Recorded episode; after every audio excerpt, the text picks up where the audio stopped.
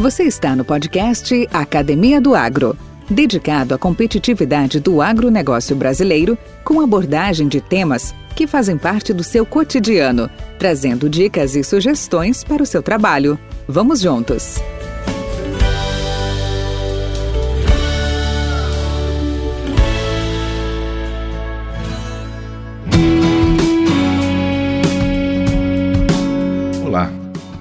Hoje iremos conversar com Alceu Becker, engenheiro agrônomo, formado na Federal de Santa Maria, gaúcho de Santa Cruz do Sul, atualmente morando em Ponta Grossa, no Paraná.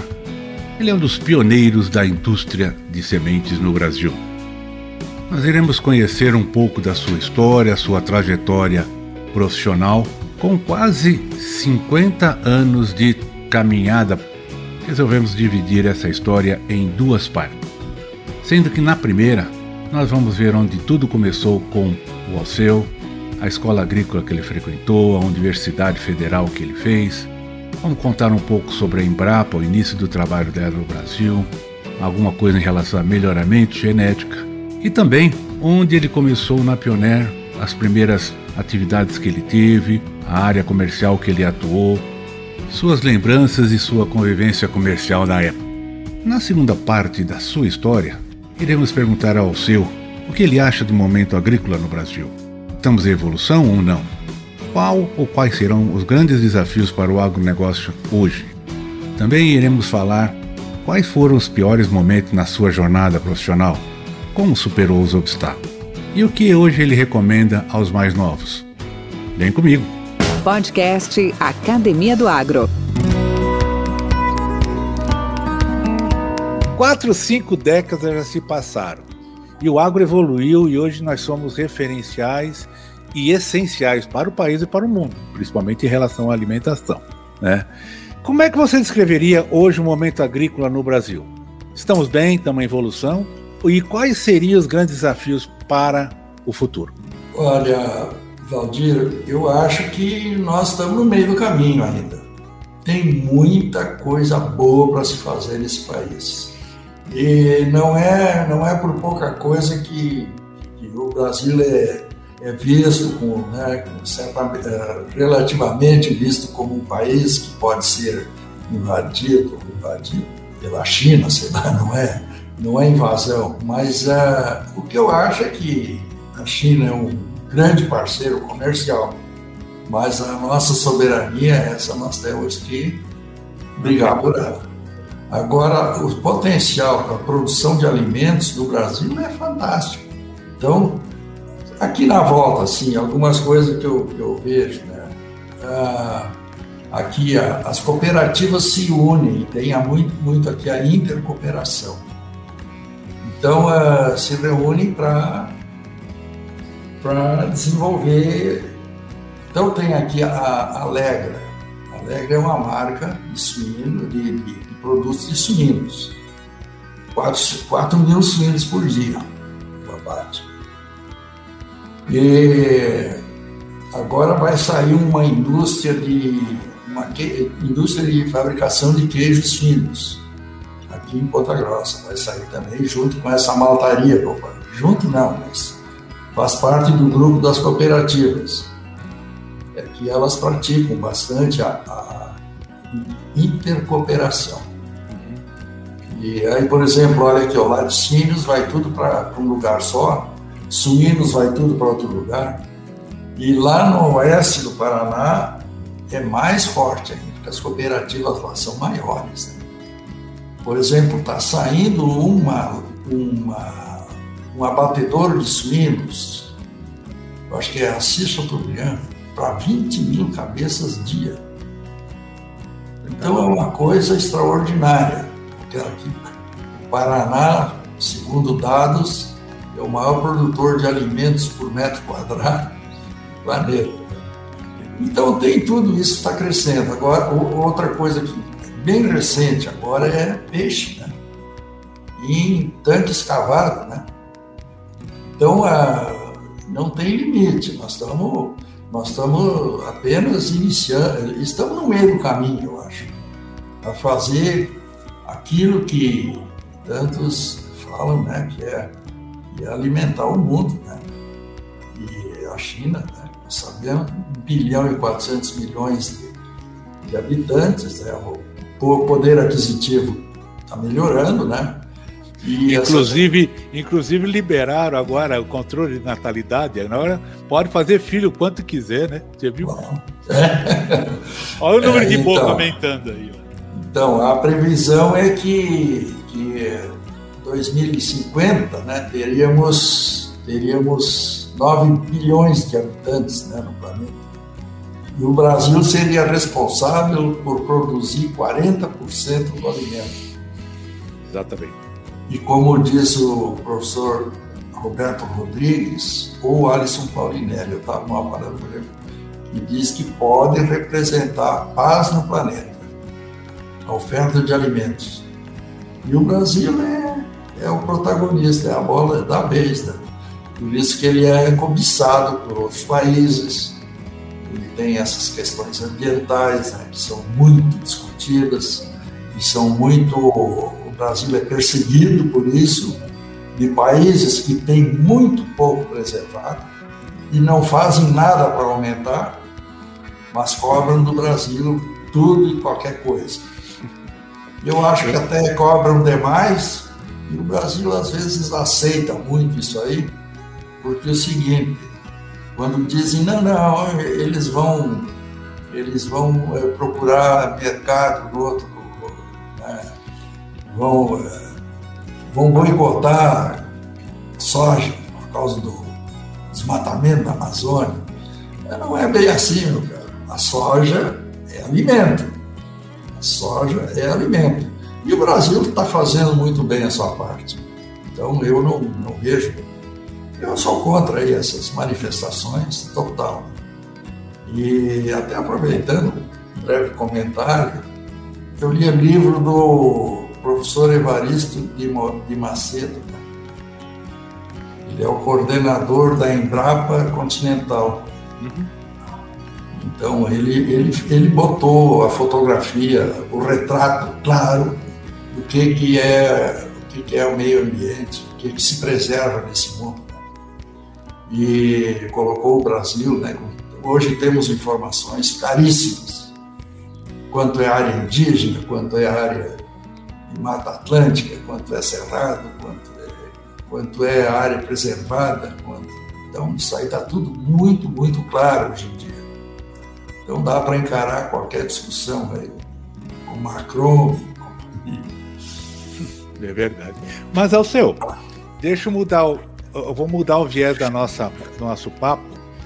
Eu queria falar um pouco mais ainda do Alceu Becker. Como é que nós estamos na foto hoje?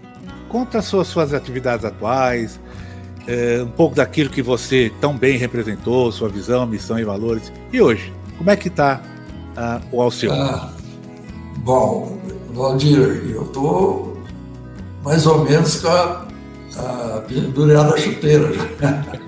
Bom, mas nem, mas nem, nem, nem, nem um bate-bola no final de semana está fazendo? Não, não, não. E, rapaz, até trincar o dedão aqui já está feita a sujeira. Não, então, eu, eu, eu trabalhei, quer dizer, trabalhei, é, trabalho voluntário. Né? Eu, eu tive três cargos na Sicredi. Três cargos não, três mandatos. É, dois mandatos eu fui conselho fiscal e um, um mandato no conselho fiscal e dois mandatos no conselho de administração. E foi muito bom, né? foi uma experiência boa. Cicred aqui é um muito boa. A Cicred aqui até 2006 ela vinha meio capenga, problemas, de gestão. Depois houveram algumas mudanças na central e aí houve uma regulamentação de estatutos, e aí, enfim, a coisa tomou rumo, e eu vou te dizer, rapaz, hoje a nossa cooperativa Sicredi Campos Gerais, nós somos a quarta do Paraná em recursos administrados. E, somos, e tivemos 4 bilhões e meio de recursos administrados em 2020. Somos a 16 do Brasil. E 33 agências. Então hoje é, os bancos privados estão passando sufoco aqui. E eu, a razão é básica, né? No, no, no Cicred, no cooperativo de crédito, você é sócio, você não é cliente, como é no Banco do Brasil, por exemplo, com todo respeito. O Banco do Brasil tem sua história, é intocável isso. Mas no Banco do Brasil, ou em outros bancos privados, não, vou, não vamos nominar, mas às vezes é o, valor, o tamanho da tua conta, né? Eu sou, no, eu sou, eu sou cooperado é... do Cicobi, né? Que, é, que é um é um espelho, ah, né, do Cicred. Sim, sim, sim. Cicobi, aqui também tem Cicobi, mas Cicred é mais antigo e ah, cresceu mais. Mas Cicobi, o modelo é o mesmo, né? É, é a diferença, é a diferença na, na, na relação né, entre pessoas. Né? Você lá é associado, você pode se manifestar na Assembleia, pode Uhum. E a relação entre pessoas também é muito forte, né? vale muito mais do que, do que a relação de outros bancos privados e tal. Então é está é, tá crescendo e crescendo bastante. Está fazendo concorrência forte para outros bancos. Bacana. Então eu fiquei um bom tempo lá. E no sindicato rural eu também sempre estou aqui há mais de 20 anos, aqui sempre com uma, com uma tem um cara na diretoria aqui, participando aí do pessoal. Perfeito. E, é para é manter aquecidas as turbinas, né? É, sim, sim. E na, na vida pessoal, eu tinha uma pequena propriedade rural, fazia um pouco de florestamento, mas é, não, não, não via continuidade. Né? Meus filhos não, não têm nenhum interesse. Então, no ano passado, não, eu tenho, eu tenho um casal e eles são médicos e a minha filha é ginecologia, obstetrícia, ultrassom, essas coisas. E o meu filho é psiquiatra. E eles moram em Joinville, Santa Catarina. E ele se especializou na área de, de doenças mentais de infância e adolescência, Lá tem um hospital infantil, tem 14 leitos para internação e é bem ligado, ele é apaixonado pelo que ele faz lá.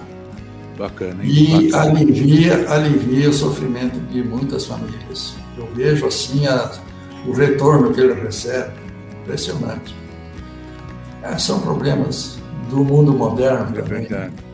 Mas tem que ter os seus anjos da guarda, né? Tá certo. É, sim, é sim, sim. Podcast Academia do Agro. Hoje vou te dar mais uma outra boa dica de podcast. Você gosta ou tem curiosidade em conhecer um pouco mais sobre o agronegócio brasileiro? Então vá até o Mundo Agro Podcast. É um podcast comandado pelo professor Rogério Coimbra, de Agronomia da UFMT de Sinop pela engenheira agrônoma Luana Belusso, produtora rural e coordenadora agroligadas, e pelo também engenheiro agrônomo e consultor Gustavo Avelar, com o objetivo de levar o mundo do agro a todos ligados ao agronegócio, mas também através de uma linguagem acessível àqueles que estão nas cidades ou não têm relação direta com este setor. Entrevistas, conversas, novas tecnologias, mercado de trabalho, educação e muito mais. Toda segunda-feira, Mundo Agro Podcast. O Mundo Agro Podcast também faz parte da Rede Agrocast. A Rede Agrocast é uma iniciativa que visa reunir todos os podcasts em português que possuem assuntos relacionados ao agronegócio. O objetivo desta rede de podcast é aumentar o consumo da mídia pelo setor, bem como estimular a criação de novos podcasts do agro. Lá você poderá acessar um grande número de temas e assuntos do nosso segmento abordados por vários colegas e convidados, sendo uma excelente plataforma para obter mais conhecimento, tanto para quem trabalha no agro, como também para quem apenas tem curiosidade de saber mais sobre o assunto. É muito fácil, só acessar www.redeagrocast.com.br e pronto. Alceu, e qual foi o pior momento da sua jornada profissional? Aquela hora que você olhou e falou assim: caramba, cadê o chão aqui debaixo dos meus pés? E quando é que Olha, você superou esse momento? Olha. A hora da verdade. Eu, eu, é. Só que é o seguinte, a gente percebe que a hora da verdade ela não é tão, é, como é que eu vou dizer? Assustadora? É. Mas mexe, né? E tem que passar por cima, né? Tem que superar. O tempo é um grande companheiro. Mas eu tive, me sinto assim hoje, né? Olhando para trás, eu me sinto bem, realizado, fiz tudo o que eu queria, é, tudo que eu ia atrás, né? Conseguia, né? A minha ida para Itumbiara foi uma coisa um pouco, pouco dramática, né? Porque os alemãozinhos lá no, Rio Grande para ir para Itumbiara alguma dificuldade de adaptação, mas uh, tudo bem, deu, deu certo. Fiquei três anos lá para trabalhar no. Enfim, eu fui lá para cuidar da unidade, né? E começamos a produção de semente lá. E acertamos em algumas coisas, erramos feio em outras, né? É, me lembro que produzir, tentamos produzir lá o 3210, né? você lembra que era um híbrido muito. E, e a fêmea sufocou o macho. Né? E o macho não produziu pólen e acabamos, acabou perdendo a lavoura. Né? Isso depois de trabalhar duramente para fazer o despendoamento, despendoamento ainda na época tudo na mão, né? Manual. É, não tinha maquinário, nada. Né? Em compensação, eu acho que foi, é, depois foi o 3026 também, que a fêmea altamente suscetível a puxínia, mas impressionante, branqueou, nos deixou totalmente sem, mas tudo experiências, né? A sorte que a empresa grande, né, e tal, suportando todas as adversidades, né? mas em compensação tivemos uma produção do 3218, eu acho que era. Esse foi safra cheia. Produzimos 7 mil quilos por hectare de semente pronta. Muito bom. Mas então, o nosso tempo lá em Itumbiara foi, foi muito bom, foi uma experiência, né? Alceu, me fala uma coisa nós estamos já no, chegando nosso finalmente aqui e eu queria que ouvir um conselho seu para os nossos colegas do agro, os mais novitos aí, os que estão ainda na lead. O que, que você recomenda para essa turma, para essa galera? Bom, é... o que eu diria é o seguinte: a ciência está avançando sempre. E essa área de tecnologia de informação, então, é fantástico. Hoje é uma ferramenta extraordinária. E eu não sei usar. Eu mal e mal uso meu celular aqui.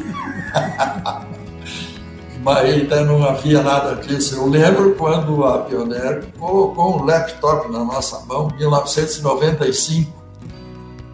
Meu Deus do céu, rapaz, aquilo ali parecia um bicho. Aí o que que. Tu lembra, tu lembra do Pandolfo que pediu as contas porque ele não conseguia Pandolfo, dedilhar? Te lembra? sim, o Pandolfo enlouqueceu e grudou o laptop na parede e mandou dizer para a firma, aqui, ó, tô fora. Bom, eu não fiz isso, mas... Se eu lembro da, da, da Anete, da Clarice, da Erna, né, o quanto que elas me ajudaram. Sem dúvida. É, não, era você sair com um aparelhinho daqueles, chegar na frente do comprador de sementes e pedir para usar o a tomadinha do telefone dele e digitar o que, que é enter, o que, que é. Mas olha, era, aquilo era um verdadeiro bicho, cara. E, e aí eu me senti assim, para mim não foi fácil, para mim não, não foi, tem que reconhecer. E eu achava tão simples preencher um, um pedido. O famoso talão de pedido. Talão de pedido e dar uma corridinha no correio e ó, mandar. Eu não via por que essa, essa loucura. Né? Era loucura. Então, até se você quer saber, para mim foi uma das fases mais difíceis da minha vida. Também foi, foi conviver com, essa, com esse negócio. E eu ficava envergonhado, né? Porque eu ligava lá, as meninas ficavam me. Ah, então, a tecla no Enter, o que, que tem, o que, que aí eu ficava procurando o Enter. Ou Caps Lock, coisa parecida. Caps Lock. Caps Lock, é. E, então aquela foi uma fase difícil. Foi difícil, mas uh, digamos, difícil, nada que a gente não possa superar né, e conviver com isso. Né? Mas é que nem falou teu amigo lá da, dos vinhos, né? Da, Valduga, Juarez. Valduga, Valduga. Então, o Humberto, que eu falei, o Humberto mora lá em Bento. Eles têm proximidade muito grande com esse pessoal das vinícolas. Com certeza. Mas ele está aposentado, mas eu, é, ele é uma referência. Eu vi numa vez, eu acho que faz, ah, já deve fazer uns 20 anos, a revista Veja eh, citou 50 personalidades que deram uma contribuição acima do. Várias áreas. E ele foi citado pela Embrapa como sendo o cara que realmente criou o recenseamento. Né? Mudou muito. Né? Mas, enfim, é, você, o Brasil é, é vasto. Podcast Academia do Agro. Agora eu vejo o Nordeste. Né? Você ainda leva água para o Nordeste. Ontem eu assisti um, uma matéria sobre criação de ovinos no Nordeste. A base da alimentação é a palma, aquela lá, o cactus. e carnes de primeiríssima qualidade para exportação. Né? E assim vai. Fruticultura, então, não tem limite. Ao e seu? aqui na cultura da soja, aqui na nossa região, é, o milho reduziu bastante. Porque a soja aqui, nós estamos perto de Paranaguá. E colher aí 5 mil quilos por hectare, aí é muito comum. E aí o milho aqui mais plantado é milho para cidade. E aí nessa área também, laticínios, né, produção aqui, nós temos a capital do leite, é a cidade de Castro, fica aqui do lado. E todo ano tem a agroleite, em geral na primeira quinzena de agosto. O que tem de mais moderno na produção de leite é, tem aqui. Então, vem aqui, é, é a tecnologia do mundo está tá aqui na, na região. E assim as coisas vão, vão aparecendo, né? vão, vão se construindo, se consolidando e aumentando. Eu tenho também uma certa. É a Cevale, lá em Palotina. O presidente da Cevale também foi meu colega de aula o Alfredo Lang. Ele é de Candelária, lá onde você morou, lá perto. É bem perto, conheci Candelária algumas vezes. Sim. É, aquele senador também é de lá, o, o Heinz.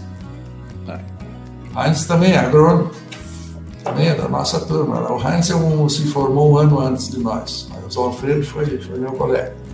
E o Alfredo é presidente da Cevale desde 1995.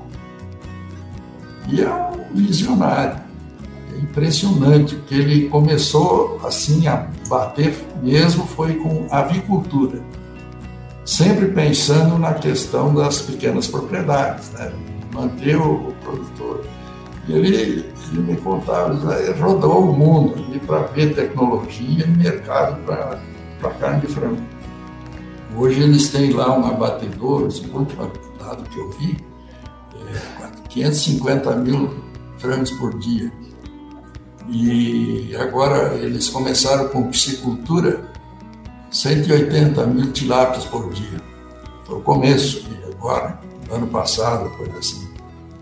Então é o seguinte, tem oeste do Paraná, o Brasil todo, né? Ou seja, estamos deixando uma herança bacana, né, para essas próximas muito, gerações, né? Muito, muito. Deixando muito. uma coisa bem, bem bacana. Sim, uh. Ao seu, e aí? Que outro livro ou que outra publicação você poderia compartilhar com a gente? Evaristo de Macedo. É 50 tons de verde. Bom, bom, Evaristo de Macedo. Quem, quem, quem uh, editou e que rodou aqui com nós foi a FAEP, Federação da Agricultura do Paraná. Mas eu, eu acho assim uma publicação extraordinária e bota as coisas no seu devido lugar. Quanto nós temos de mata nativa no bioma, em cada bioma, bioma Mata Atlântica, no Cerrado, na Amazônia, no Pantanal, no Nordeste e assim por diante. Então é, é uma fotografia perfeita das da, da, da, da que, que o, o ambiente, que, que o Brasil tem, né? Quando você vê os outros virem aqui querer botar regra, exigir isso, exigir aquilo e aí eles não tem nada. E aí fica aquele negócio de que vão de que vão boicotar, não vai não vão boicotar.